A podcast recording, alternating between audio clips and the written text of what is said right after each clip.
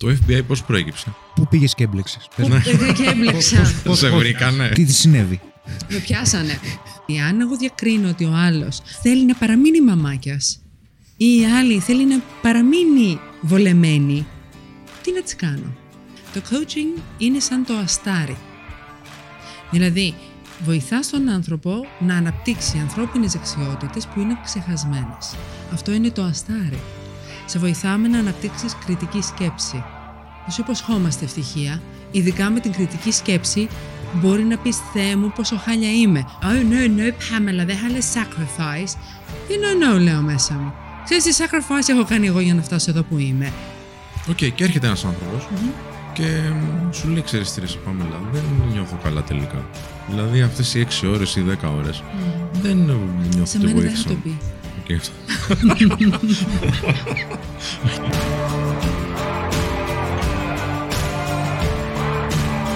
Καλησπέρα και καλώς ήρθατε σε ένα ακόμα απλά και ανδρικά. Είμαι ο Σπύρος και έχω ως πάντα δίπλα μου το Χρήστο και το Θέμη. Καλησπέρα, παιδιά. Καλησπέρα. Καλησπέρα. Και σήμερα έχουμε τη χαρά να έχουμε μαζί μας την Πάμελα Καραβάς.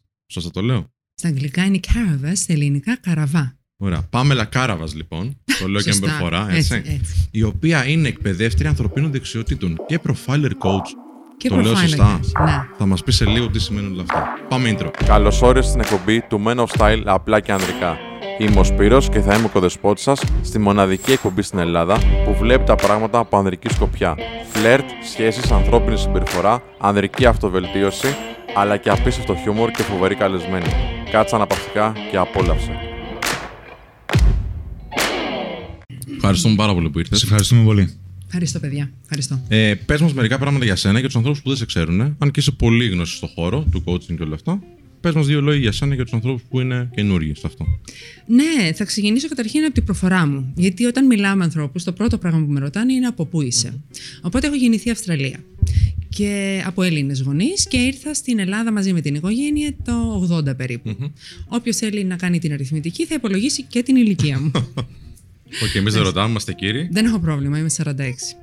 Οπότε σε αυτό το πλαίσιο αμ, έχω έρθει από το εξωτερικό, σχολείο τελείωσα Ελλάδα και η πρώτη δουλειά φυσικά ήταν καθηγήτρια αγγλικών. Άνοιξα το πρώτο φροντιστήριο, άνοιξα το δεύτερο φροντιστήριο σε μια εποχή που στην Ελλάδα η γυναικεία επιχειρηματικότητα δεν υπήρχε, αλλά υπήρχαν τα φροντιστήρια και υπήρχαν πολλές γυναίκες ιδιοκτήτες. Ήταν το βασικό της γυναικείας επιχειρηματικότητας. Αλλά επειδή είχε ενδιαφέρον όλο αυτό το παιχνίδι, άρχισα να ασχολούμαι με την επιχειρηματικότητα όλο και περισσότερο. Και μου είπαν μερικοί, μπες λίγο να αρχίσεις να εκπαιδεύεις γυναίκες, τι σημαίνει να στείλει το budget, να στείλει μια επιχείρηση, να κάνεις το pitch και όλα αυτά τα πράγματα. Ε, και έτσι μπήκα σε αυτόν τον χώρο γενικότερα. Ταυτόχρονα όμως μπήκα και περίπου το 2004 με 5 στο κομμάτι του διδάσκω αγγλικά στις εταιρείες. Γιατί το αναφέρω αυτό, γιατί όλο αυτό ήταν η πορεία μέχρι να ανακαλύψω το coaching. Business English. Business κυρίως. English, ακριβώς, bi- μόνο business English. και άρχισα οκ. να κάνω σε στελέχη. Και γυρίσαν και μου είπανε, συγκεκριμένα θυμάμαι και σε ποια εταιρεία, μια εταιρεία καλλυντικών, μου λένε ε, Παμ, ο τρόπος που διδάσκεις αγγλικά είναι πολύ διαφορετικός. Μην μείνεις μια απλή καθηγήτρια. Και σε αυτό το μην μείνεις μια απλή καθηγήτρια, κάπως σφήνωσε στο έκανε κεφάλι. trigger, ναι. Μου έκανε trigger αυτό, ότι κάτι υπάρχει διαφορετικό και τους άρεσε. Γιατί ήταν, στε- υπάρχουν στελέχη και στελέχη. Όπως υπάρχουν οδοντίατροι και οδοντίατροι, δικηγόροι και δικηγόροι, αστυνόμοι και αστυνόμοι. Κάποια από αυτά τα πολύ καλά στελέχη, και μάλιστα ο ένας έγινε μέντοράς μου για πάρα πολλά χρόνια ε, και ακολούθησα πιστά οτιδήποτε παρατηρούσα ότι έκανε ή έλεγε με τους δικούς του α, υπαλλήλους και τα δικά του στελέχη. Και μου λένε μη μείνεις έτσι όπως είσαι απλή καθηγήτρια. Και κάπου εκεί το 2005 έρχεται στα χέρια μου ένα περιοδικό, γιατί μόνο αγγλικά περιοδικά αγόραζα, το οποίο ήταν η γενική επιχειρηματικότητα και εκεί γίνεται αναφορά στο Δεν coaching. υπήρχαν ε, ελληνικά αντίστοιχα ή στο επίπεδο. Δεν που υπήρχαν. είχαν. Δεν Έτυχε να είναι το συγκεκριμένα ακριβώς το Harper's Bazaar Business. Άντε τώρα να βρεις ένα της προκοπής ή αν υπήρχαν στην Ελλάδα, το οποίο να σου δίνει για τη γενική επιχειρηματικότητα, για business και εκεί πέρα. Εντάξει, να, είχε αναφο- Υπήρχε αναφορά στο coaching για το Harper's Bazaar Business και για τις γυναίκες. Στην Ελλάδα δεν υπήρχε κάτι τέτοιο. Αμ, και εκεί βλέπω κάτι που τέριαζε με τη διδασκαλία μου. Κάτι που έλεγε ότι αναπτύσσουμε και αυτές τις δεξιότητες στον άνθρωπο. Κάνουμε και αυτό σας στελέχη. Και είδα εκεί ότι υπήρχε ένα link για το National Coaching Federation. Και μπαίνω μέσα, επικοινωνώ μαζί τους και μου λένε που βρίσκεσαι, τους λέω βρίσκομαι Ελλάδα, Ε, είμαι από την Αυστραλία, μιλάω αγγλικά και λέει: Ωραία, θα σε φέρουμε σε επαφή με δύο-τρία άτομα από το εξωτερικό που βρίσκονται στην Ελλάδα και λειτουργούν ως coaches. Και έτσι το 2006 άρχισα να μπαίνω σε μια πολύ μικρή παρέα πέντε ατόμων που δούλευαν ως coaches περίπου στην Ελλάδα και γνωρίστηκα μαζί τους και όταν κάποια κυρία είπε εγώ θα στήσω σχολή στην Ελλάδα για το coaching που ήταν η πρώτη αμυγός coaching σχολή ε, στην Ελλάδα είπα εγώ θα την παρακολουθήσω. Ε, μετά αυτή η σχολή έκλεισε, δεν πήγε καλά και... Ήταν και νωρίς λογικά. Ήταν και πολύ νωρίς. Ήταν πολύ... Αγορά, ναι. ακριβώς αυτό. Ε, μου άρεσε πάρα πολύ το υλικό που είχε. Βέβαια το υλικό από τότε έχει τροποποιηθεί πάρα πολύ. Υπάρχουν έρευνες, ναι. υπάρχει το Harvard που έχει μπει μες στο παιχνίδι, άρα δεν είναι πια το coaching το τότε, το 2006 με το 2020 και υπήρχε πάντα το πρόβλημα ψυχολογία ή coaching. Οπότε υπήρχε άλλη μια σχολή που ήταν organizational psychology και coaching που το κάνανε μαζί για στελέχη μόνο. Αλλά για την αγορά δεν υπήρχε κάτι. Και έτσι αυτή ήταν η πορεία και αποφάσισα Λέω μέσα μου, είμαι καθηγήτρια τόσα χρόνια. Είχα και έναν δεύτερο μέντορα πάνω στο coaching μόνο, όχι μόνο στα επιχειρηματικά, που, ήταν, που είναι Ολλανδός και είναι σαν δεύτερος πατέρας μου καταπληκτική προσωπικότητα, πάρα πολύ καλός και μου λέει «Παμ, βάλ τα κάτω. Είσαι καθηγήτρια σχεδόν 20 χρόνια. Coaching κανένας δεν το ξέρει στην Ελλάδα. Τι μπορείς να κάνεις σε σχέση με το coaching» και η απάντηση ήταν απλή. Ανοίγεις σχολή. Και εγώ είχα προβλέψει, τότε μπήκαμε στη κρίση.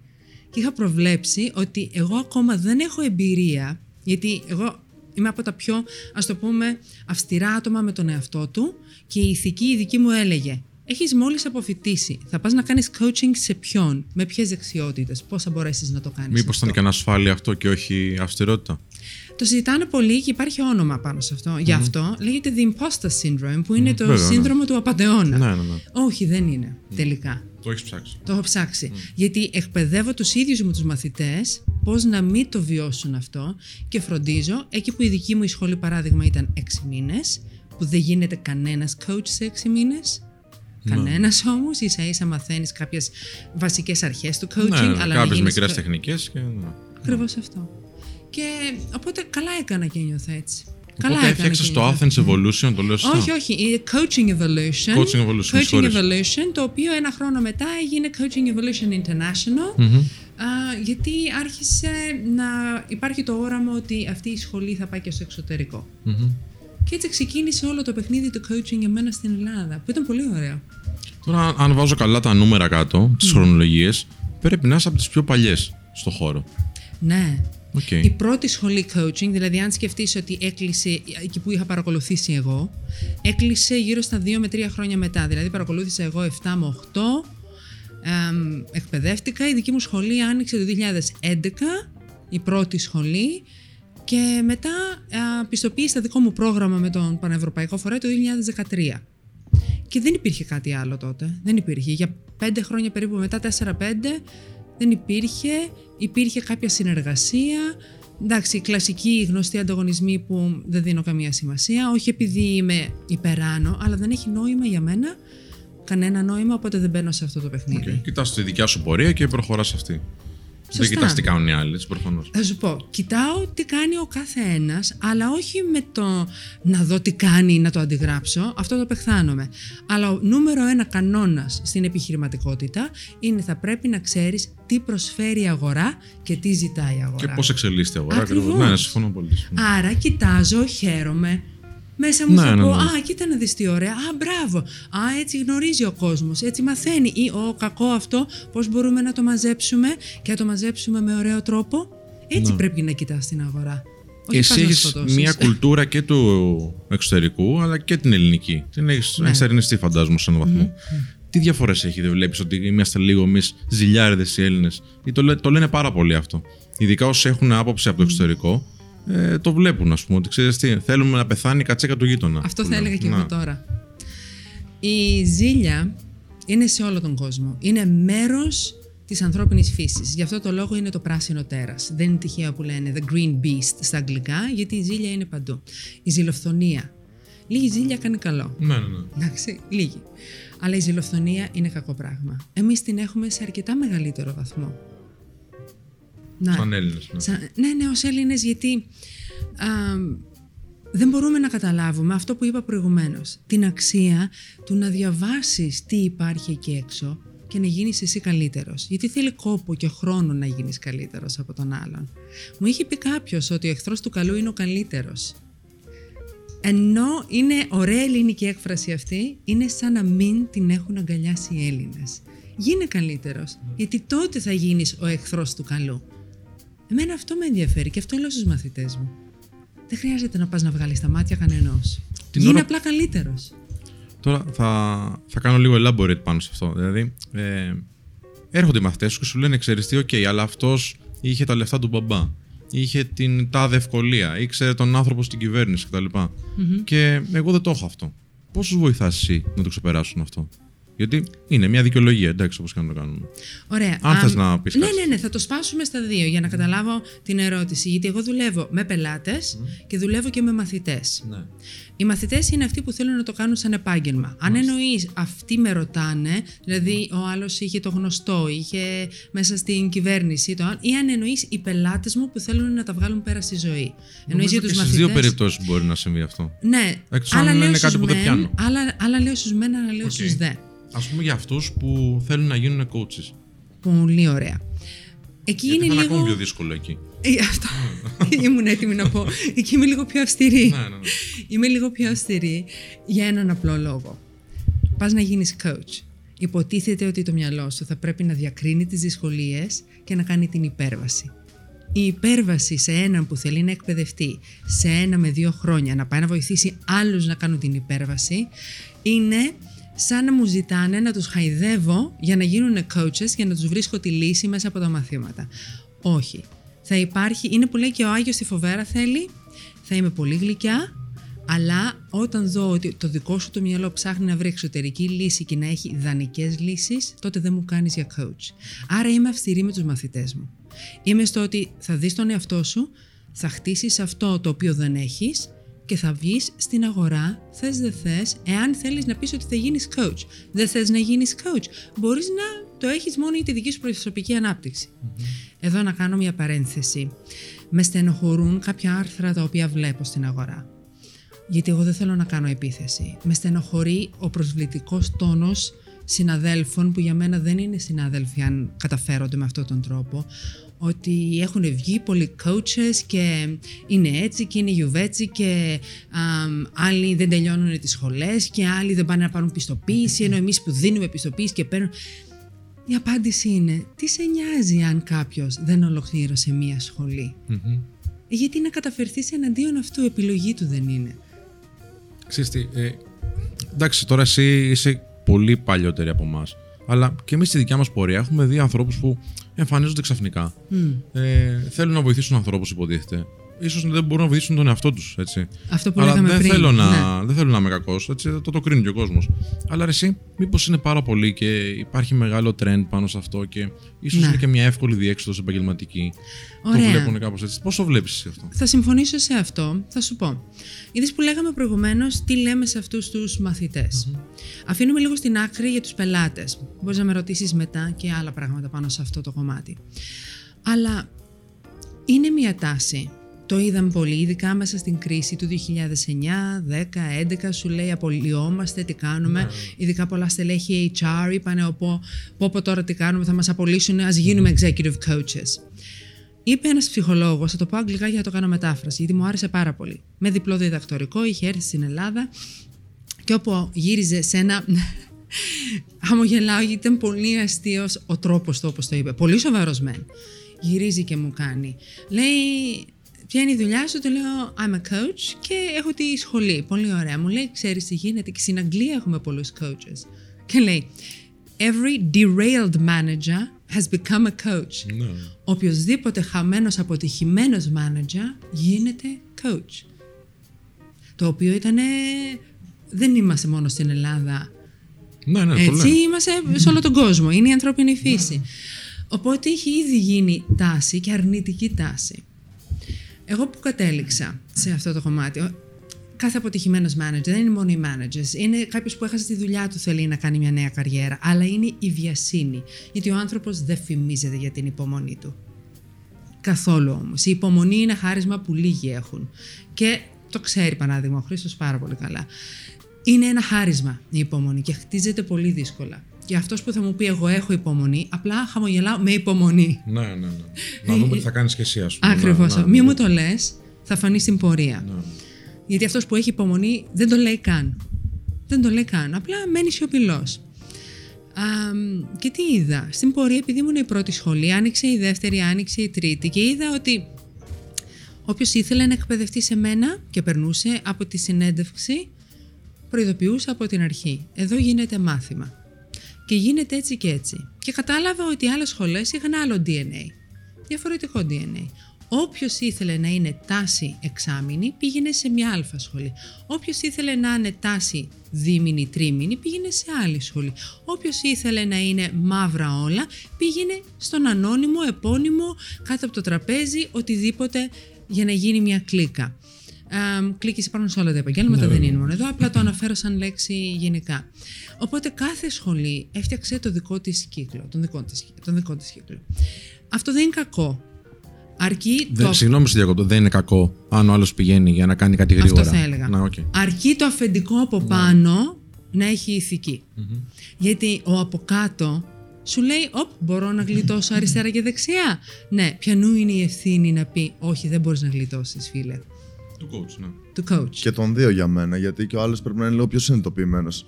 Να, να ξέρεις, να ζυγίσει τι βλέπει απέναντί του. Και να πει: Ωραία, το ένα κάνει ένα, το άλλο κάνει τρία. Γιατί; Ναι, βέβαια, Γιατί εντάξει, στο ένα για πρέπει να επενδύσω 10 λεπτά και στο άλλο 3 ώρες; Τι αλλάζει; Δεν υπάρχει Σωστά. κάποια διαφορά. Δηλαδή και ο άνθρωπος πρέπει να είναι συνειδητοποιημένος από μόνος του, πιστεύω. Απλά πάνω στον ενθουσιασμό εκείνης τη στιγμής μπορεί Ναι. να μην το σκεφτεί τόσο. Σίγουρα πολύ, παίζει ας πούμε. μεγαλύτερη, ε, έχει μεγαλύτερη βαρύτητα η καθοδήγηση Ακριβώς. και η ηγεσία. Ναι, ναι, ναι, ναι, Ποιο ναι, είναι ναι. πιο ψηλά, ξέρω εγώ, να σου πει ότι ξέρεις κάτι, εδώ γίνεται αυτό για αυτό το λόγο. Ναι, ναι, ναι, ναι. Συμφωνώ, αλλά πιστεύω ότι και ένας άνθρωπος που θέλει να πάει να μάθει, θε να πάει να μάθει αγγλικά. ναι. Δεν μπορεί να σου πει άλλο σε μια εβδομάδα θα ξέρει. Κάθε πάει καλά. Δεν γίνεται. Τσιπάκι θα σου βάλει. Ναι. Αυτό ακριβώς. Όμως αυ- εκεί βρίσκεται και το μεγάλο λάθος α, της κοινωνίας παγκόσμια, της coaching κοινότητας, ας το πούμε έτσι. Α, προσπάθησαν πάρα πολύ να γίνουν coaches. Και μάλιστα είδανε την διαφήμιση μαθητές μου τις προάλλες που έλεγε ο- κάποιος δεν χρειάζεται να έχεις πιστοποίηση για να είσαι coach. Και πήγαν και γραφτήκανε άτομα για να πάνε να πουλάνε το coaching χωρίς να έχουν επιστοποίηση να γίνουν coaches. Γενικότερα, για να το συνδέσουμε και με το προηγούμενο, με το πώς μπορεί κάποιος coach πραγματικά να, κάνει, να είναι το όνειρό του και να το κάνει ζωή του, θα το δείξει και το κοινό. Θα το δείξει δηλαδή η πορεία του. Κάποιος που δεν έχει την υπομονή, κάποιος που δεν θέλει να διαβάσει, κάποιος που δεν, θέλει, δεν βλέπει τη βελτίωση ή την εξέλιξη διαφορετικά από αυτόν που- τον οποίο ξέρεις, βλέπει τον ανταγωνισμό. Ε, σαν, να, σαν να θέλει να πάρει κάτι από εκεί, δεν θα έχει και την αντίστοιχη πορεία. Δεν θα, δεν θα έχει την αντίστοιχη αναγνώριση από το κοινό. Δεν θα έχει την αντίστοιχη εξέλιξη. Δεν θα αφήσει την αντίστοιχη κληρονομιά, αν θες πιο πίσω. Θα μου πεις, καταλαβαίνω ότι θα κάνει κακό στον κόσμο. Αυτό είναι το θέμα. Και αυτό. Ο κόσμος θα το καταλάβει ότι του κάνει κακό. Αυτό ακριβώς ήταν Μακροπρόθεσμα το να το άλλο. καταλάβει. Ο κόσμος, ο κόσμος θα το καταλάβει και ο κόσμος για Δεν μένα είμαι θα το κρίνει. σίγουρη όμως. Το επίπεδο Δεν το είμαι συγκριτικό σίγουρη. είναι. Με τι έχει να συγκρίνει Ακριβώς ότι. αυτό. ε, Κατάλαβες γιατί όταν εγώ είχα κάνει αυτή τη συζήτηση ακριβώς με μία άλλη που θεωρούσε τον εαυτό της δεινή coach γυρίσει και μου κάνει πάμε αλλά ο κόσμος θα κρίνει. Και λέω μέσα μου σίγουρα είσαι εκπαιδευτή ως ψυχολόγος και ως coach. Ποιος κόσμος θα κρίνει όταν δεν υπάρχει μέτρο σύγκρισης; Εδώ όλες οι έρευνες σε εργαστήρια, σε πανεπιστήμια σου λέει πρέπει να έχουμε αυτό ως το baseline, ως το μέτρο σύγκρισης και στο FBI μέσα. χρησιμοποιη- Και οπουδήποτε υπάρχει interrogation CIA υπάρχει η λέξη baseline. Πρέπει να έχεις ένα baseline. Και το οποίο baseline, η γραμμή που είναι το σημείο κάτω από εκεί είναι κακής ποιότητας, πάνω από εκεί είναι καλής ποιότητας. Ποιος το ορίζει; Πήγες να με ρωτήσεις κάτι. Δεν υπάρχει κάποιος φορέας που να τα Ναι, ελέγχει αυτό πρέπει να αυτά. πω. Η απάντηση είναι υπάρχουν κάμια δεκαριά, δύο μεγάλοι, ένας μικρότερος, δύο μικρότεροι, πολύ, τεράστιοι είναι της Αγγλίας, Ολλανδίας και της Γαλλίας και φυσικά η Αμερική που είναι κυρίαρχη σε αυτό. Από πού θα έρθει το χρήμα αν δεν εγγράψουν 20.000 άτομα, Ναι, βέβαια. αφού δεν έχουμε σπόνσορες. Θέλουμε μέλη και για να γίνεις μέλος πρέπει να είσαι ένα χαρτί. Αυτό δεν ισχύει όμως σε όλα τα επαγγέλματα. Δεν, δηλαδή, ως ένα βαθμό, ε, συμφωνώ σε αυτό που λες 100% έτσι. Αλλά για να κάνω το δικηγόρο του διαβόλου λίγο. ε, δεν θα κρίνει και η αγορά λιγάκι αν αυτό που κάνεις είναι χρήσιμο ή όχι. Θα μου πεις, δεν υπάρχει συγκριτικό. Το καταλαβαίνω. Αλλά σίγουρα θα υπάρξει από τη στιγμή που γίνεται trend και βγαίνουν πολλοί. Το αποτέλεσμα που θα έχω σε μένα, αν έχω πάει στην Πάμελα, αν έχω πάει ας πούμε, στο Χρήστο, θα κρίνει αν ξέρω εγώ, νιώθω καλά με τον Χρήστο με την Πάμελα καλύτερα. Υπάρχει όμως το εξής. Ε, συμφωνώ, έτσι απλά κάνουμε Ναι, μια κάνουμε ναι. κουβέντα. Πολλές κουβέντες μπορούμε να κάνουμε. Απλά ε, θα πω και την άποψή μου πάνω σε αυτό. Γιατί όταν ε, κάποιος πουλάει την ευτυχία, coaching δεν κάνει. Πουλάει ευτυχία. Το coaching δεν είναι για την ευτυχία, ούτε τη χαρά. Και αν κάποιος διαβάσει επιστημονικά βιβλία που έχουν αρχίσει να βγαίνουν και από ψυχολόγους πολύ καλούς, δεν είναι το coaching ούτε ψυχολογία, αλλά ούτε η ευτυχία. Απέχει πολύ. Είναι μία από τις μεθόδους που μπορεί να χρησιμοποιήσει ένας ειδικός για τον ανθρώπινο εγκέφαλο και αυτό που εγώ λέω πάντα στους μαθητές μου είναι και το είπα και δημόσια σε ένα δωρεάν πρόγραμμα που έκανα ότι το coaching είναι σαν το αστάρι. Δηλαδή, βοηθά τον άνθρωπο να αναπτύξει ανθρώπινες δεξιότητες που είναι ξεχασμένες. Αυτό είναι το αστάρι. Σε βοηθάμε να αναπτύξεις κριτική σκέψη. Δεν σου υποσχόμαστε ευτυχία, ειδικά με την κριτική σκέψη μπορεί να πεις «Θεέ μου πόσο χάλια είμαι», πολύ μακριά από την ευτυχία. Εκεί λοιπόν θα αποφασίσεις με την κριτική σκέψη εάν θα πας σε έναν θεραπευτή, σε ένα τριήμερο retreat, θέρετρο, με έναν coach, να πας να παντρευτείς για να βρεις την ευτυχία. Αλλά δε- υπάρχουν πολλοί μέθοδοι για να βρεις την ευτυχία. Αλλά για να σκεφτείς ότι εγώ δεν έχω κριτική σκέψη για να επιλέξω τον καλό σύντροφο ή την καλή μέθοδο για μένα ή την καλή οικογένεια ή τον καλό φίλο για να βρω την ευτυχία, αν σου λείπει αυτή η κριτική σκέψη, εδώ έρχεται το coaching. Ναι, Και σου λέει, τα σκέφτεσαι με έναν τρόπο που να, σε, που να σε αναπτύξει. Γι' αυτό είναι το αστάρι. Όλα τα υπόλοιπα μπορούν να έρθουν μετά. Για να δώσουμε αξία στον κόσμο. Γιατί πολλοί άνθρωποι μας παρακολουθούν δεν ασχολούνται επαγγελματικά με το coaching, οπότε μπορεί κάποια πράγματα να τους φαίνονται λίγο προσωπι- να τα βλέπουν λίγο προσωπημένα. Πώς θα μπορούσε ένας άνθρωπος που μας βλέπει τώρα ε, να πει ότι ξέρεις τι, μου λείπει αυτή η δεξιότητα, μου λείπει αυτή η κριτική σκέψη, πώς θα μπορούσε να το καταλάβει και πώς θα μπορούσε εν τέλει να βρει έναν coach ε, ο οποίος πραγματικά θα τον βοηθήσει. Ωραία. Καταρχήν θα πρέπει να αντιληφθεί το κοινό, ακριβώς επειδή δεν έχει εξειδικευτεί και δεν μπορεί να μην είναι τόσο μέσα στα πράγματα, να καταλάβει ότι υπάρχουν διαφορετικά επίπεδα. Υπάρχει ένας coach ο οποίος το κάνει για τον εαυτό του, μόνο έκανε την εκπαίδευση μάλλον coaching για τον εαυτό του, έξι μήνες, δεν θέλει να γίνει επαγγελματίας, κανένα πρόβλημα. Υπάρχει ένα πρόγραμμα, υπάρχουν επίπεδα του ενός έτους, υπάρχουν των δύο ετών, των τριών ετών. Άρα θα πρέπει αυτός ο οποίος ψάχνει έναν coach να πει εγώ θέλω να, να μην δώσω τόσο πολλά χρήματα και να πάω σε έναν αρχάριο coach. Θα έχει αξία. Θέλω να το τραβήξω πολύ γιατί οικονομικά με βολεύει αυτό. Ή θέλω να πάω σε έναν καλό coach και με τρει-τέσσερι συνεδρίες, άμα έχει πάνω από 10 χρόνια όπως εγώ, ε, μέσα σε τρει-τέσσερι συνεδρίες μπορώ να βγάλω οτιδήποτε θέλει. Γιατί η δική μου εκπαίδευση δεν είναι μόνο στο coaching, είναι και στο profiling και στο interrogation και κριτική σκέψη, τόσα σεμινάρια και έρευνες και με πανεπιστήμια. Άλλο η δική μου αξία τόσα πολλά χρόνια και άλλο η αξία ενός αρχάριου που δεν θα αγνοήσουμε τους αρχάριους και αυτοί πρέπει να βγάλουν ψωμί και αυτοί θα πρέπει να δουλέψουν. Ναι, ναι, και μπορεί να βοηθάνε και πραγματικά ανθρώπου. Ακριβώς αυτό θέλω να πω. Άρα το κοινό που μας βλέπει και μας ακούει θα πρέπει να θυμάται ότι εγώ τι θέλω να κάνω. Θέλω να το πάω σιγά σιγά με έναν καλό αρχάριο coach. Να δω που έχει πιστοποιηθεί, να δω με ποιον δάσκαλο έκατσε, για να δω τι γράμματα έμαθε. Είναι πολύ σημαντικό αυτό. Αμ, και να πει τον συμπαθώ, δεν τον συμπαθώ, αλλά η γνώση του. Γιατί υπάρχει αυτό που λέμε ασύμετρη πληροφόρηση. Ό,τι του πει ο coach, τόσα θα ξέρει ο πελάτης. Και το δίδαξα αυτό τις προάλλες δημόσια. Γιατί είναι σημαντικό. Η ασύμετρη πληροφόρηση είναι αυτό που το κοινό μας είναι η παγίδα του κοινού. Δεν ξέρει ποια είναι η, η καλή πρακτική coaching. Δεν ξέρει ποιος είναι ο καλός εκπαιδευμένος coach. Άρα οφείλεις και εσύ, και εδώ μπαίνει αυτό που είπες εσύ, άρα οφείλεις και εσύ ως πελάτης να μειώσεις τη μεγάλη διαφορά μεταξύ αυτό που εσύ θες και αυτό που σου πουλάει ο άλλος. Χρησιμοποίησε και εσύ λίγο το μυαλό σου, κάνε τις σωστές ερωτήσεις, μην αφαιθείς. Ο καθένας έχει ευθύνη. Και ο ένας και ο άλλος είναι η ηθική ευθύνη.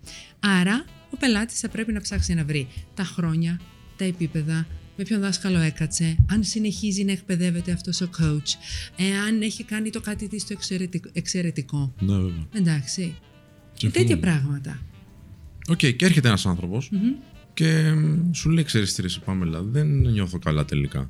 Δηλαδή αυτές οι 6 ώρες ή 10 ώρες δεν νιώθω Σε ότι μένα δεν θα βοήθησαν. το πει. Οκ, αυτό. Αυτή η αυτοεπίθεση είναι στο πρόγραμμα τάδε λέει. Θα σταματήσει χωρίς να σε ενημερώσει δηλαδή; Ναι. Γιατί; ή, Ορίστε, ή- θα σου πω ή θα γιατί. είναι τόσο καλά που πέρα από την πλάκα. Πάντα γίνεται η ενημέρωση σε μένα. Του το ζητάω. Οκ, βέβαια. Αν κάποιος σταματήσει, σημαίνει θα έχει θυμώσει γιατί αυτά που βγήκαν δεν του ήταν αρεστά. Και το οποίο το ξέρω. Ήμουν η πρώτη που έγραψε άρθρο στην Ελλάδα για την καταραμένη συνεδρία νούμερο 3. Γιατί αντιλήφθηκα, ο Χρήστος το ξέρει, αντιλήφθηκα πολύ σύντομα τα πρώτα χρόνια, ε, γιατί δεν υπήρχε, σου είπα, το imposter syndrome. Νόμιζα, λέω μήπως, αλλά τελικά δεν υπάρχει. Και λέω μέσα μου, γιατί θα σταματήσουν. Και άρεσε τόσο πολύ η έρευνα στο Πανευρωπαϊκό Φορέα που δημοσιεύτηκε κανονικά.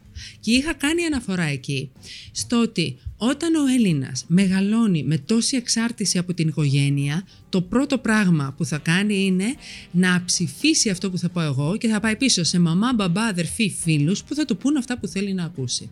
Ναι, βέβαια. Και σταματάνε στη τρίτη συνεδρία γιατί έρχονται. Βοήθησέ με στη πρώτη.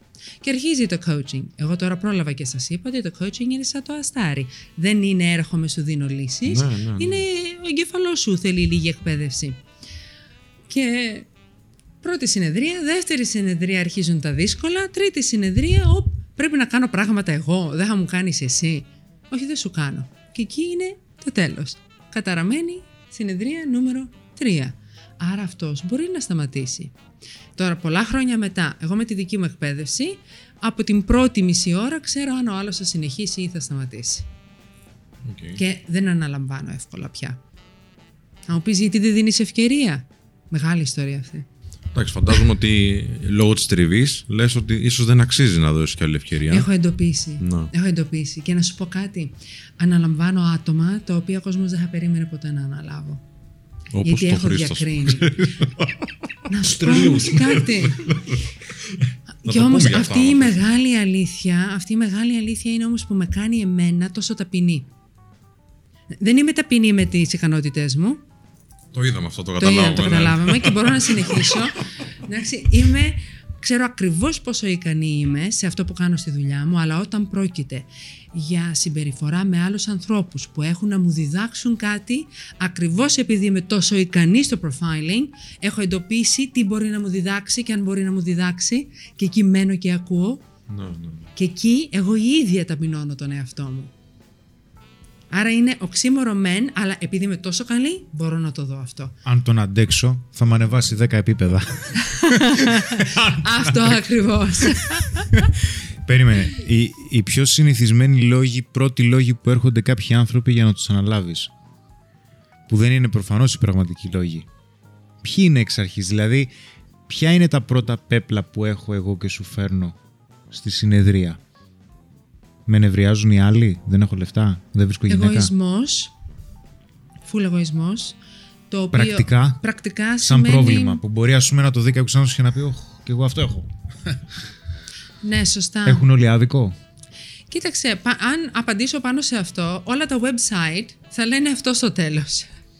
Όπως, οκ. ε, όχι, θα απαντήσω όμως Όπως. για να μάθει ο κόσμος τι να μην νομίζει ότι θα γίνει. Δηλαδή, είναι πολύ σημαντικό. Α, με πολύ αγάπη βέβαια θα το πω αυτό. Μαθητές και μη μαθητές, όταν τους λέω σας παρακαλώ, δώστε μου ένα κείμενο το οποίο να σας προωθήσει και να, και να γράψετε και με πώς λειτουργείτε ως επαγγελματίες. Λοιπόν, 20 άτομα σχεδόν μου έγραψαν τις λέξεις ήθος, ακαιρεότητα, αγάπη για τον συνάνθρωπο. Όχι, δεν θέλω αυτές τις λέξεις ως coach. Και λένε ότι βοηθάμε τον συνάνθρωπο να αναπτύξει τις δεξιότητές του, αυτό το κρυμμένο μέσα του. Όχι, δεν θέλω αυτό, δεν είναι αυτό το coaching. Γιατί μου έρχεται ο άλλος και τι μου λέει. Θέλω να με βοηθήσεις να βγάλω λεφτά. Θέλω να με βοηθήσεις να βρω γυναίκα. Θε... ή άντρα. Θέλω να με βοηθήσεις στο διαζύγιο. Θέλω να με βοηθήσεις να διαχειριστώ το παιδί μου στην εφηβεία. Είναι πολύ συνηθισμένο αυτό. Θέλω να με βοηθήσεις αυτοπεποίθηση. Νούμερο ένα είναι η αυτοπεποίθηση. Γι' αυτό και σχεδόν όλα τα προγράμματα coaching είναι για αυτοπεποίθηση. κάτι που μοιράζομαι με εσά και δεν ξέρει ο πολλής κόσμος, δεν έχω πρόγραμμα για αυτοπεποίθηση, γιατί η αυτοπεποίθηση δεν χτίζεται με πρόγραμμα coaching.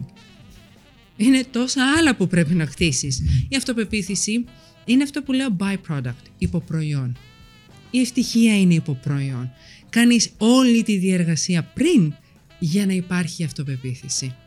Υπάρχουν φορές που οι άνθρωποι που έχεις αναλάβει εν τέλει καταλήγεις και λες ξέρεις κάτι, μάλλον ένα από τα σημαντικότερα προβλήματα που βλέπω, δεν σε κατευθύνω, ε, είναι μέρος της προσωπικής μου άποψης. Εν τέλει είναι ότι δεν έχουν κάτσει να αποφασίσουν τι πραγματικά θέλουν και να σκεφτούν με ποιους τρόπους θα το διεκδικήσουν. Δηλαδή είναι πολλές φορές που λέω ότι ο κόσμος είναι, θεωρεί ότι είναι πιο εύκολο. Ο κόσμος, πολύ, πολλοί κόσμος, θεωρεί ότι είναι πιο εύκολο να του πει κάποιος άλλος τι θα θέλει παρά να αποφασίσει ο ίδιος. Δηλαδή το να αποφασίζουμε τι θα κάνουμε ή το τι να θέλουμε είναι πολύ δύσκολο. Θυμάσαι τι είπα σαν το πρώτο πράγμα που κάνουμε σαν αστάρι; Κριτική σκέψη. Ναι.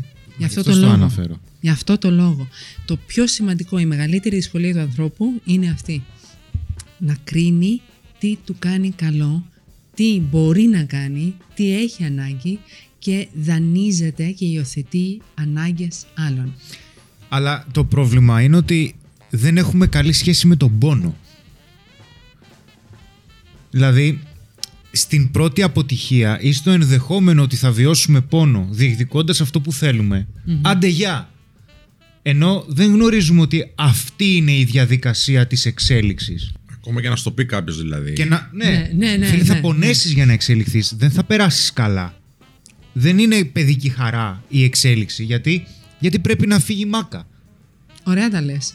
Ευχαριστώ. Ωραία τα λες, γιατί αυτό ήταν η συνεδρία νούμερο 3. Γι' αυτό σηκώνονται και φεύγουν. Και γι' αυτό το λόγο δεν αναλαμβάνω υποθέσεις. Γιατί αν εγώ διακρίνω ότι ο άλλος εμ, θέλει να παραμείνει μαμάκιας ή η άλλη θέλει να παραμείνει βολεμένη, τι να της κάνω; Και για τον πόνο, για ποιο λόγο είπα ότι εκτίμησα την ύλη που είχε η πρώτη μου σχολή, αλλά δεν εκτίμησα πολλά άλλα πράγματα, γιατί αυτή επέμενε.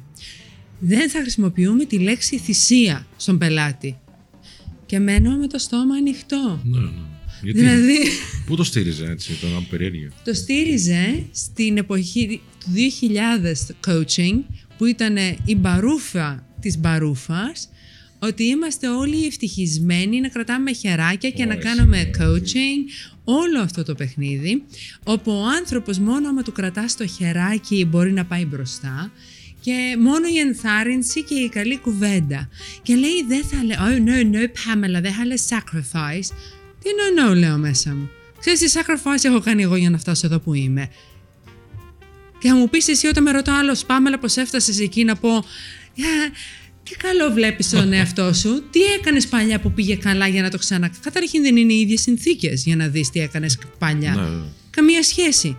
Είναι ό,τι, πήρε- ό,τι έκανες τότε θα το φέρεις στο τώρα και θα ζούμε τι λείπει για να δούμε τι άλλο θα αναπτύξεις. Εσύ νομίζεις ότι με αυτό που έκανες τη γλίτωσες; Όχι, θέλει πολύ θυσία, πολύ κόπο, πολύ πόνο. Η εξέλιξη θέλει πόνο. Δεν τελειώνει ο πόνος. Η Ποτέ. απόλαυση είναι στον πόνο. Ακριβώς. Αλλά αυτό είναι το θέμα. Ποιος θα δεσμευτεί να κάνει συνέχεια κάτι που θα πονάει, αλλά θα απολαμβάνει αυτόν τον πόνο; Για μένα πρέπει να βρει κάποιος δηλαδή και τι. Ε, Ποιος πόνος του προσφέρει απόλαυση. Ναι, ακριβώς. Δεν- Ναι, να, ναι, να ναι. βρει τι του αρέσει περισσότερο. Ναι. Αλλά δεν θα σταματήσει να πονάει ποτέ. Όχι. Πάντα θα έχει προβλήματα. Πάντα θα πονάει σε κάτι. Είναι αλήθεια. Και είναι δύσκολο. Θέμη, ξέρεις τι πρόγραμμα δωρεάν έκανα; Όχι. Το πρόγραμμα ήταν πάνω στο να αναπτύξεις ανθεκτικότητα, αυτό είναι τα αγαπημένα του Χρήστο, Ναι. ανθεκτικότητα και anti-fragility. Φυσικά μου βγήκε το λάδι να εξηγήσω το anti-fragility, γιατί δεν υπάρχει ούτε στα αγγλικά σαν λέξη, αλλά το είπε ο Νάσιμ Τάλεμπ, ο οποίος έχει αρχίσει να γίνεται πλέον πάρα Ναι, πολύ ναι, ναι. γνωστός, ειδικά τώρα με τον κοροναϊό, τον Ναι, θέλανε ναι, ναι. όλοι Διάνοια. ομιλητή. Απίστευτο. Και έχει Διάνοια. και κάποια ομιλία μου την έστειλε πάλι ένας μαθητής. Εμ, και τι λέει ο άνθρωπος, ότι η ικανότητα του ανθρώπου που θα πούμε ότι είναι ανθεκτικός είναι να καταφέρει να καταλάβει ότι το χάος είναι εκεί, το απρόσμενο το τυχαίο βρίσκεται πάντα στη ζωή μας και εσύ όχι απλά θα είσαι ανθεκτικό σε αυτό, αλλά θα μάθεις να ευδοκιμήσεις και μέσα από αυτό. Ωραία. Δηλαδή, όχι να, να σηκωθείς από τις τάχτες σου, αλλά και να πετάξεις και να ξέρεις και σε ποιο λόφο και σε ποιο βουνό και να χτίσεις και νέα φωλιά. Δηλαδή, όχι απλά ξαναπέταξες, ξύπνησες, ζωντάνεψες. Κάνεις και thrive, ναι. Κάνεις και thrive. Αυτό ακριβώς λέει ο άνθρωπος. Και δίδασκα έξι εβδομάδες αυτό το κομμάτι. Τώρα, πόσοι το κατάλαβαν είναι άλλο θέμα, ή πόσοι, μάλλον θα το πω πιο σωστά. Πολλοί μπορεί να το κατάλαβαν, πόσοι είναι διατεθειμένοι να περάσουν μέσα από αυτή την χαοτική κατάσταση μόνιμα και να κάνουν thrive. Το μόνιμα, ακριβώς. μέχρι Το το ακριβώς. θάνατό σου. Ναι, ναι, ναι, πάντα, πάντα. πάντα. Μέχρι το θάνατό σου Πάντα. είναι. Το απρόσμενο είναι εκεί. Άρα, τι να γίνεις μόνο ανθεκτικός; Πρέπει να γίνεις και anti-fragile, μη εύθραστος.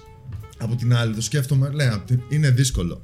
Αλλά γιατί να μην το κάνεις, αφού αυτή είναι η ζωή. Δηλαδή, δεν δεν θα γίνει κάτι άλλο. Τι άλλο καλύτερο έχεις να κάνεις; ναι, γιατί δεν θα γίνει δηλαδή Έχει, άλλο. υπάρχει Netflix, ε, χαλαρά, καφεδάκι Κάνει το και το απόγευμα. Netflix. Ναι. Οκ. Αλλά, αλλά το ένα έχεις είναι πιο 24 βολικό από το άλλο. ώρες. Ναι. Οκ. Ε, Έχεις μαζί σου κάποια συμφωνώ. χρόνια ζωής. Ναι. Τα οποία χρόνια σου μπορεί να είναι από μήνες μέχρι 105-110. Μμ. Η επιλογή του τι θα κάνεις και πόσο Netflix να δεις, πόσο καφέ θα πιείς και πόσο θα μπορέσεις να απολαύσεις τη ζωή αληθινά είναι επιλογή. Αν μου πεις δεν σε ξύπνησε κανένας, δεν είναι δικαιολογία. Γιατί εγώ τι είπα για την αντίληψη και το λέω, η αντίληψη είναι δεξιότητα του όριμου ενήλικα. Και αυτό τσούζει.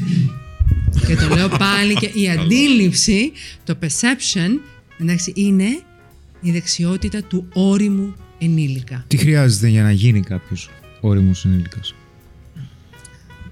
Χρειάζεται διαδικασία σκέψη. ενηλικίωσης. Τρελή, τρελή, ναι. Ακόμα και όταν ηλικιακά, θα τον πούμε ενήλικα, δεν είναι πνευματικά ενήλικας.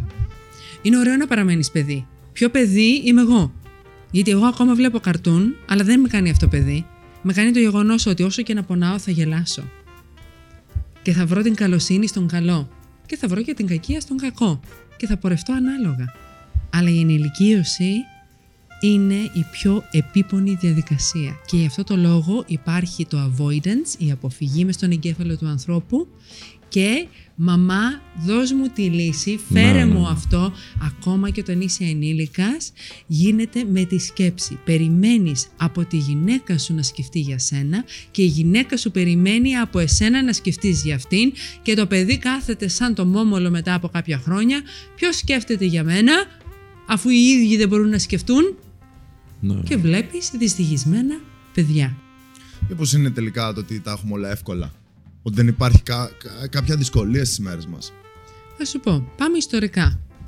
Όταν έγιναν οι επαναστάσεις, βιομηχανική επανάσταση, ξέρεις, αναγέννηση, όλα αυτά φύγαμε από το Μεσαίωνα, ο άνθρωπος πίστευε, ο άνθρωπος που είχε τη δυνατότητα και αυτοί βγάζανε τις πιο πολλές θεωρίες, γιατί όσοι βγάζανε τις πραγματικές θεωρίες ήταν αυτούς που καίγανε και ταυτόχρονα και τις γυναίκες που σκέφτονταν σωστά, κανονικά στην πυρά. Μάγισσες, Δεν είμαι- ναι. Ναι, οι μάγισσες. δηλαδή, η σκεπτόμενη γυναίκα ήταν μάγισσα. Εγώ εννοείται θα είχα καεί δέκα φορές. Ε. Εγωισμός και υπεροψία. Εντάξει, δέκα φορές. Οπότε, Είναι καλό το timing λοιπόν που ζεις τώρα. έτσι. ξέρεις κάτι, να σου πω όμως πάλι. Παιδιά, το παρατσούκλι μου ξέρετε ποιο είναι. Μάγισσα. Maleficent. Ναι, ναι. Μια μάγισσα. Ναι, Είμαι η δεν σύγχρονη ξέρω. μάγισσα. Όμως το καλό ποιο είναι; Και φάνηκε από το Maleficent 2. Μπορεί να φαίνομαι κακιά. Δεν το Με έχουμε κάνει δει. και ταινία λέει. να σας το πω. Δεν το έχουμε δει απλά, sorry. Εντάξει, δεν είναι spoiler.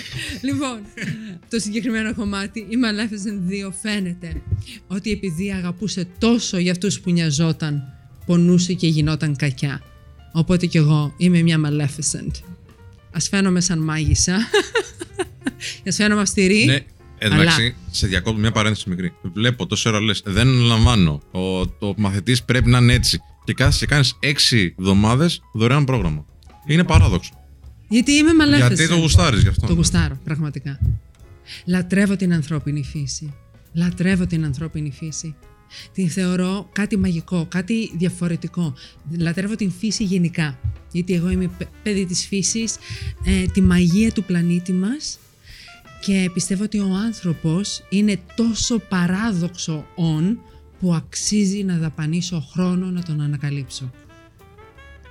Και γι' αυτό το λόγο έκανα αυτά τα δωρεάν. Και μου λέγανε όλοι, τι είπες να κάνεις δωρεάν; Και όχι μόνο μισή ώρα να δώσω δωρεάν, που πολλοί coaches παγκόσμια δώσανε τώρα στον κορονοϊό μισή ώρα, μία ώρα ή δύο ώρες.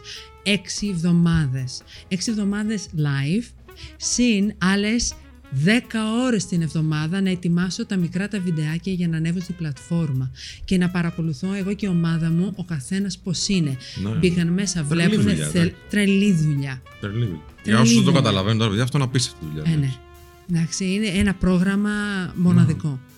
Εντάξει, αλλά άλλο η αυστηρότητα σε αυτόν που δεν θέλει να μάθει να ενηλικιωθεί, που λέγαμε, που δεν θέλει. Εγώ τι κάνω, ανοίγω πόρτα. Και λέω η πόρτα είναι ορθά ανοιχτή. Θες να μπεις, μπες. Δεν θες να μπεις, δεν θα σε κρίνω. Μην απ' έξω, αλλά μην με ακουμπήσεις και μην ακουμπήσεις τα παιδιά μου. Είναι ο βασικός κανόνας. Μην προσβάλλεις τη δουλειά μου, μην προσβάλλεις κανέναν από αυτούς που έχω αγκαλιάσει εγώ. Εκεί μπαίνει το loyalty. Και γι' αυτό φαίνομαι πολλές φορές κακιά. Αλλά το loyalty για μένα είναι πιο σημαντικό από ότι η γνώμη του άλλου που δεν έχει μπει στη διαδικασία να ανακαλύψει ούτε τον εαυτό του ούτε να ενηλικιωθεί. Είναι απλά τα πράγματα. Είναι, είναι πολύ απλά και έτσι όπως το παρουσιάζεις, ακόμα πιο απλά. Και θέλω να σε ρωτήσω το εξής. Εμείς εδώ έχουμε ένα πρόβλημα με κάποιους ανθρώπους που βγαίνουν και λένε, ξέρεις τι, το ψιλοαναφέραμε. Happy thoughts, ε, ευτυχισμένες σκέψεις, θετική σκέψη, ε, δες τα όλα θετικά, χαρούμενα κτλ. Και εμείς λέμε ότι δεν είναι έτσι τα Έχουμε πράγματα. και τον νόμο της έλξης. Ναι, και το νόμο της αν σκέφτεσαι πολύ λεφτά και το πιστέψεις, δεν ξέρω πώς θα γίνει αυτό, θα γίνεις εκατομμυρίουχο. Το έχουμε. Τι, τι γνώμη έχεις γι' αυτό; Θα σκάνε 50 ευρώ, σου λέω, παιδί μου. Ναι, τώρα. ναι. Το έχω κάτσει. Άμα Το δέντρο, συγκεντρωθώ, το δέντρο γίνεται αν σιγά σιγά συγκεντρωθώ, πράσινο. θα γεμίσω μαρούλια πράσινα, εκατοστά ευρώ. Σαλάτες Και θα όμως, ρε φτιάχνω. φίλε, πετυχαίνει. Γιατί ο κόσμος τα, τα διαβάζει αυτά. Ή ο κόσμος δίνει σημασία σε αυτά. Γιατί πιστεύει, ρε Γιατί- φίλε, και ότι, κάνει- του κάνει ότι like είναι το άλλο. Εύκολο. Εντάξει, Γι' αυτό. Ή το παρουσιάζεται εύκολα. Ναι, εντάξει, γιατί ότι πρέπει να είναι το κάνει εύκολο. Το ίδιο με κιόλα. την αυτοπεποίθηση είναι ακριβώ. Α μας πει, πάμε. δηλαδή. Αν πιστέψω, θα γίνω πλούσιος αν το πιστέψω. Θα σας πω το εξής. Πες μου. Επειδή είμαι αυτή τη στιγμή η μόνη γυναίκα εδώ, θα σας πω το ωραίο. Και επειδή πλέον έχω την άνεση και την υπεροψία, γιατί έτσι θα με χαρακτηρίσουν μερικοί, που πάλι αδιαφορώ, παρόλο που εγώ είμαι αυτή που δίδαξα ότι η γνώμη του άλλου είναι μέσα στο DNA μας. Η ανάγκη μας να ακούμε τη γνώμη του άλλου δημιουργείται γιατί η επιστήμη τι λέει. Αμ, ότι την ημέρα που αρχίζουμε να δομούμαστε πρέπει να καταλάβουμε, να κατανοήσουμε το μυαλό μας και τον εαυτό μας σε σχέση με αυτό που λέγαμε το baseline. Οπότε όταν είμαστε έμβρια, ο εγκέφαλος θέλει να καταλάβει την ύπαρξή του, αλλά σε σχέση με ένα τεράστιο ερωτηματικό. Αν η μητέρα είναι καλή μάνα και έξυπνη μάνα, το έμβριο αρχίζει και αντιλαμβάνεται τον εαυτό του σε σχέση με το εξωτερικό περιβάλλον, το καλό θετικό περιβάλλον. Αν δεν υπάρχει αυτό, αρχίζει και χτίζει τον εαυτό του σε σχέση με τον εαυτό του. Και έτσι από το DNA μας, πριν καν γεννηθούμε, υπάρχει ανάγκη του ανθρώπου να αναγνωρίσει και να ακούσει τη γνώμη του άλλου. Άλλο αν εμείς λέμε δεν πρέπει, εγώ προσωπικά δεν το λέω. Εγώ λέω άκου, μάθε, κρίνε και προχώρα. Προχώρα να αλλάξεις, όχι προχώρα κλείνοντας τα αυτιά σου, γιατί κάτι από αυτό που μπορεί να σου είπε ένας με νοημοσύνη, με νοημοσύνη θα μετρήσει. Αλλά είναι στο χέρι σου να καταλάβεις αν έχει νοημοσύνη ή δεν έχει νοημοσύνη ο άλλος. Βέβαια, ανάλογα με το μέγεθος των ανασφαλιών μας, μπορεί να είμαστε biased σε Φυσικά. σχέση με το πώς θα επεξεργαστούμε αυτό που ακούσαμε, έτσι. Να Ακριβώς. έρθω εγώ να Είμαι σου πω χειρότερη. τώρα συμβουλές Και να για γίνει- ακριβώς. γυμναστική, ας πούμε. Μπορεί ο καθένας να λέει ό,τι θέλει. Έτσι. Ακριβώς αυτό. Ο καθένας μπορεί να λέει ό,τι θέλει. Αλλά εγώ λέω για το DNA. Το τι έκανε η μάνα σου, ο πατέρας σου, η μάνα μου, ο πατέρας μου, ο δάσκαλος, ο παπάς της ενορίας για να κόψουν αυτά τα biases, αυτές τις α, τάσεις που έχουμε να πηγαίνουμε προς μία κατεύθυνση, είναι πρόβλημα μεγάλο της κοινωνίας. Δεν θα υπήρχαν αυτά εάν ο καθένας από αυτούς που ανέφερα προηγουμένως έκανε σωστά τη δουλειά του. Ωραία, οπότε το βάζουμε αυτό στην άκρη. Δηλαδή είναι γονείς, δάσκαλοι, παπάς ενορίας, όλος ο κόσμος. Πάνω σε αυτό όμως που μου έλεγες προηγουμένως, εντάξει, για το happy thoughts. Λέ, έλεγα λοιπόν με το γνωστό υπεροπτικό ύφος ότι τα πρώτα χρόνια που έκανα τα διήμερα, ο Χρήστος έχει παρακολουθήσει ένα τέτοιο, ήμουν υποχρεωμένη να κάνω botox στο μέτωπο.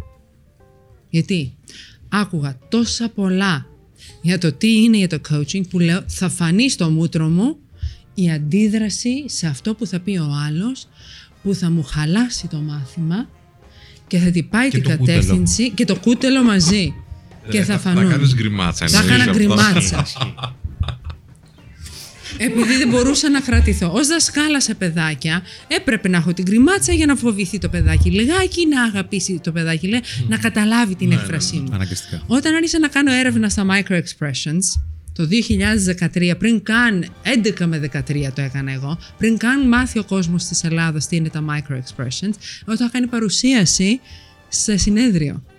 Ότι το micro expressions είναι νούμερο ένα που πρέπει να εκπαιδευτεί ένας coach για να καταλαβαίνει τι βλέπει απέναντί του. Φυσικά ο Paul Ekman λέει ότι πρέπει να γεννιέσαι με αυτή τη δυνατότητα, αλλά άστο, όλοι ξέρουν να διαβάζουν micro expressions σήμερα. Λοιπόν, θα βρείτε πολλούς τέτοιους στην αγορά σήμερα. Ελλάδα και εξωτερικό. Οπότε εγώ είχα αρχίσει να κάνω αυτό. Γιατί εκεί μέσα άκουγα. Coaching είναι ο νόμος της έλξης. Coaching είναι η Louise Hay.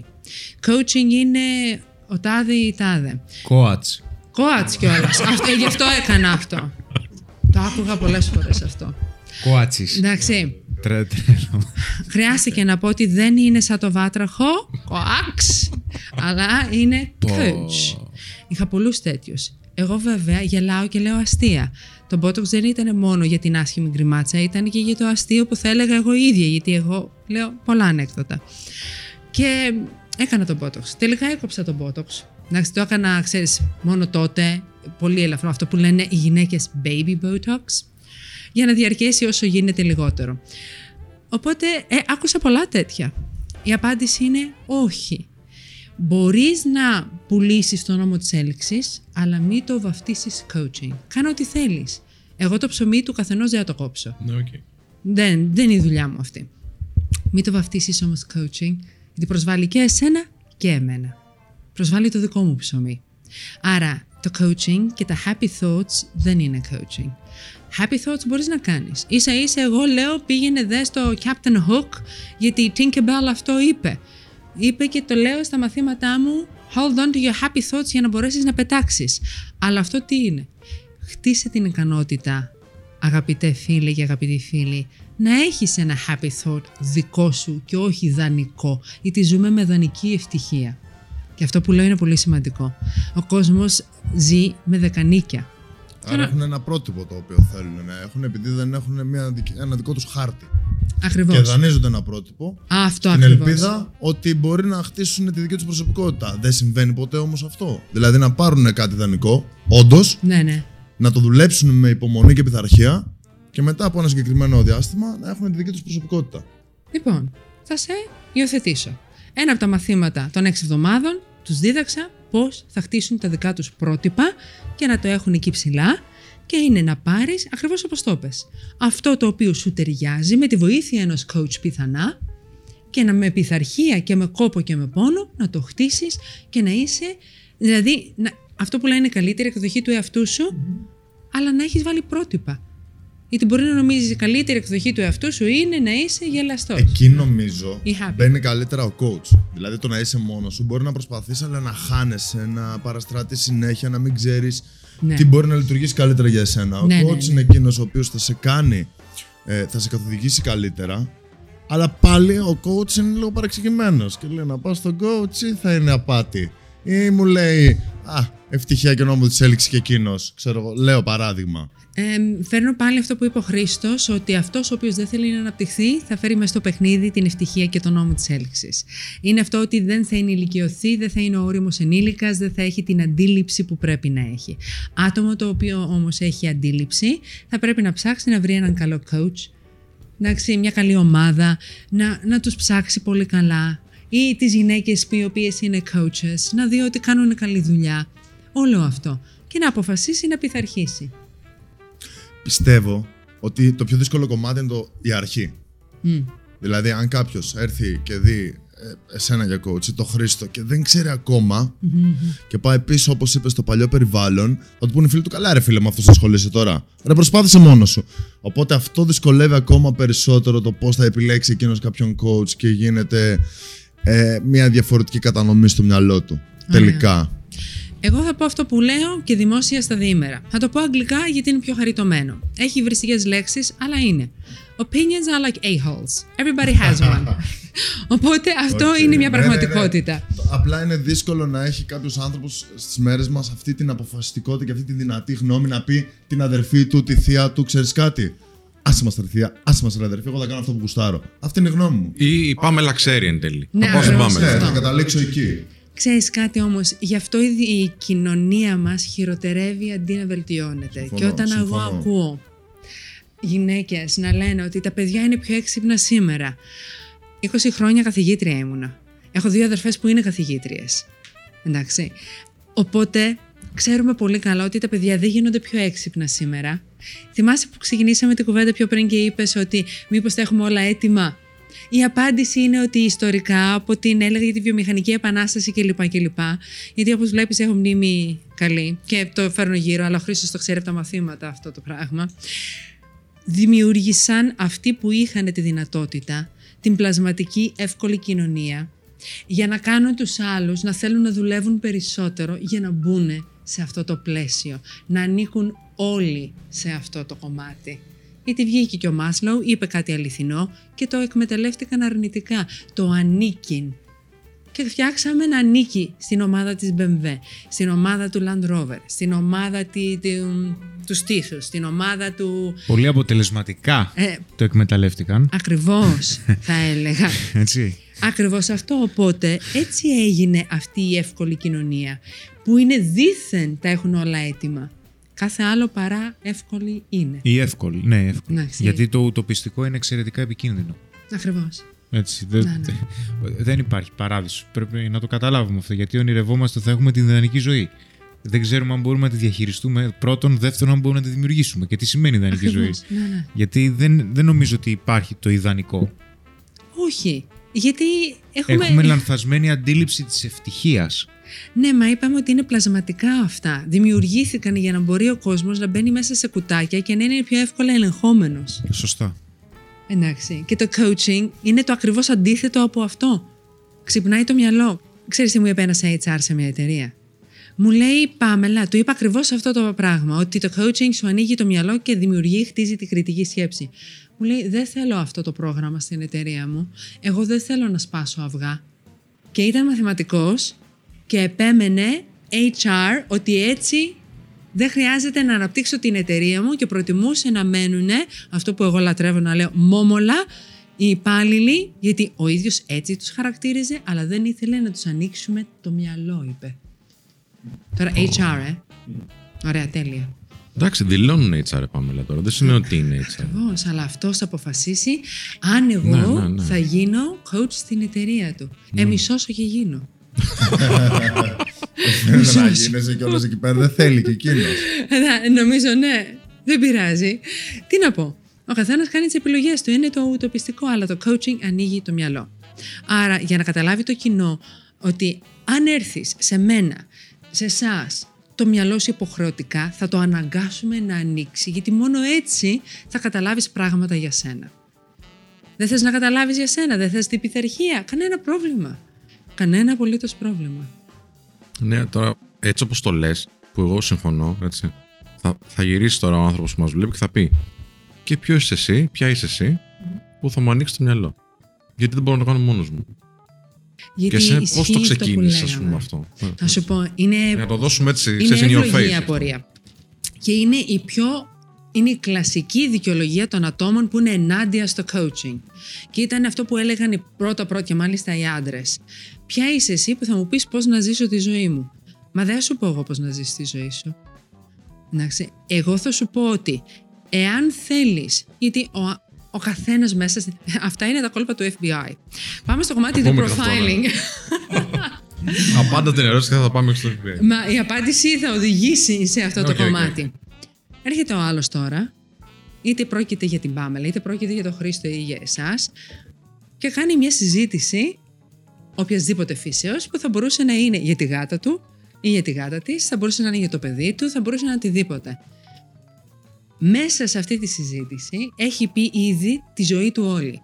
Αλλά για μένα που έχω εκπαιδευτεί ή για κάποιον άλλον που είχε εκπαιδευτεί, σε ευχαριστώ που μου είπες τόσα. Γιατί οι τεχνικές που χρησιμοποιούμε εμείς δεν χρειάζεται να τις κάνουμε στον άλλον απαραίτητα. Ο άλλος εκφράζεται, μιλάει. Αν εγώ σταματήσω να μιλάω και ακούσω, μου έχεις πει τόσα πολλά πράγματα για σένα που εγώ μπορώ να τα αξιοποιήσω στο coaching μετά. Αν λοιπόν εγώ θέλω να γίνει ο άλλος να καταλάβει ότι κάτι πάει στραβά, θα πω ένα πράγμα μόνο. Με αυτό το ένα, αυτό είναι σαν αστυνοπαγίδα. Με αυτό το ένα αρχίζει η γλώσσα και πάει ροδάνει. Είναι πολύ εύκολο μετά. Και αρχίζει και λέει, και λέει, και λέει. Γιατί ο άνθρωπος έχει την ανάγκη να μιλήσει. Ακόμα και αυτοί που κρύβονται και λένε ότι εγώ δεν έχω ανάγκη για ποιος είσαι εσύ που θα μου το βγάλεις, δεν θα σου βγάλω τίποτα εγώ. Έχεις ανάγκη και εγώ φροντίζω να δημιουργήσω το περιβάλλον να νιώσεις ασφάλεια. Και εκεί ακριβώς δεν θα σου πω ότι θα σου ανοίξω το μυαλό. Έχω το δικό μου τρόπο και οι μαθητές μου έχουν εκπαιδευτεί σε αυτό. Ωραία, έχουν κάποια χρόνια να το δαμάσουν, αλλά έχουν εκπαιδευτεί στο να μην πεις ποτέ στον άλλον «έλα να σε κάνω καλύτερο». Γιατί δεν σε κάνω καλύτερο. Γιατί μπορεί να γίνεις χειρότερα. Αυτό που είπε ο Χρήσο. Μπορεί να καταλάβεις πράγματα για σένα που να μην σου αρέσουν και πεις πω, πω φίλε, μαυρίλα. Ναι, άστο, δεν γαμιέται. Έτσι. Πάω Τι καναπέ. παράδεσο, ακριβώς Netflix. Πάω καναπέ, ναι, δεν υπάρχει. Ναι, και να λόγος, νιώθει ναι. χειρότερα. Αλλά εκεί γι' αυτό πρέπει να έχουμε μεγάλη ευθύνη εμείς οι coaches. Αν ο άλλος πει πάω καναπέ, είμαστε καλά. Αν όμως αποφασίσει ότι εγώ θα λειτουργήσω άσχημα, αρνητικά και πιο επιθετικά, γιατί αυτό που άκουσα από την Πάμελα, που δεν το είπα εγώ, βγαίνει μέσα από την κουβέντα. Εσύ στην ουσία το παρουσιάζεις και γίνει επιθετικός και γίνει έτσι και γίνει πιο σκύλα ή πιο αυστηρή με τα παιδιά της και δημιουργήσει άλλες συνθήκες. Εκεί ένας coach φέρει ευθύνη. Πρόσεξε τι τέρας θα ξυπνήσεις. Δεν ξυπνάμε μόνο το καλό στον πελάτη. Και γι' αυτό λέω, δεν είναι το coaching happy thoughts. Όταν μπαίνει στη ψυχή του άλλου, η ευθύνη είναι τεράστια. Μπορεί να ξυπνήσεις και τέρας. Και είναι ευθύνη δική σου, εσένα ως επαγγελματία coach. Γι' αυτό χαμογελάω και λέω, μην πάτε να το παίξετε μάγκες με έξι μήνες ή με ένα χρόνο.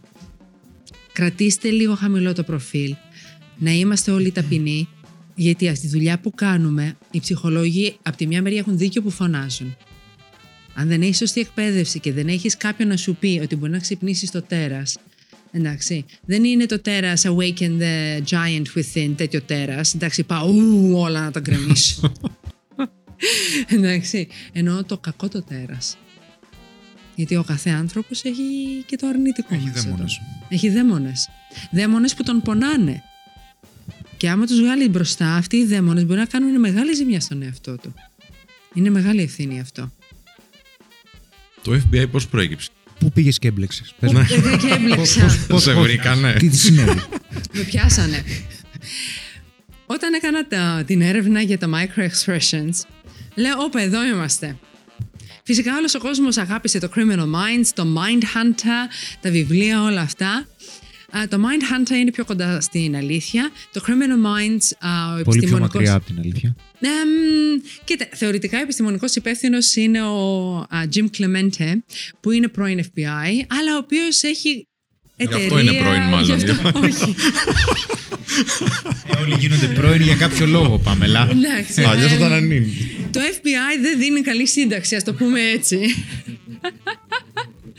Οπότε κάποιος πρέπει να γράψει ένα βιβλίο που να λέει FBI. Ναι, ναι. Κάποιος πρέπει να γράψει βιβλίο που να λέει Secret Agent. Κάποιος πρέπει να γράψει CIA. Και όλοι αυτοί πρέπει να κάνουν TED Talks.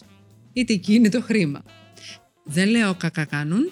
Έχουν πάρει άδεια από τις υπηρεσίες τους πρώτα. Οποιαδήποτε εκπαίδευση γίνεται έξω από το FBI ή έξω από, το, C- από τη CIA και από το Secret um, Agents, α, θα πρέπει, Secret Service, συγγνώμη, θα πρέπει να έχουν πάρει άδεια γενικά. Οπότε κάπου σε αυτό το πλαίσιο, σε κάποιες από αυτές τις εκπαιδεύσεις, εγώ ζήτησα, ε, όταν ήμουν Νέα Υόρκη, λέω σας παρακαλώ φέρετε με σε επαφή με κάποιους agents του FBI, γιατί έχω ερωτήσεις, εγώ έχω απορίες, micro-expressions, Paul Ekman. Ο Paul Ekman δίδαξε micro-expressions στο FBI. Εγώ πού θα τα μάθω, εγώ θέλω από, τους, από αυτούς που τα κάνουν πράξη, δεν θέλω από δέκα δασκάλους που τα μάθανε από τη σχολή του Paul Ekman. Ε, τέτοιοι υπάρχουν, δεν λέω να μην κάνεις, ε, από εκεί μαθαίνεις τα βασικά. Αλλά εγώ δεν ήθελα αυτό. Εγώ το ήθελα εκεί μπροστά μου. Ήθελα να πάω στη ρίζα. Ψάξε, Να ψάξε. δει εγκληματίες. να βρω εκεί. Α, Το λατρεύω αυτό. Ε, όμως. βέβαια.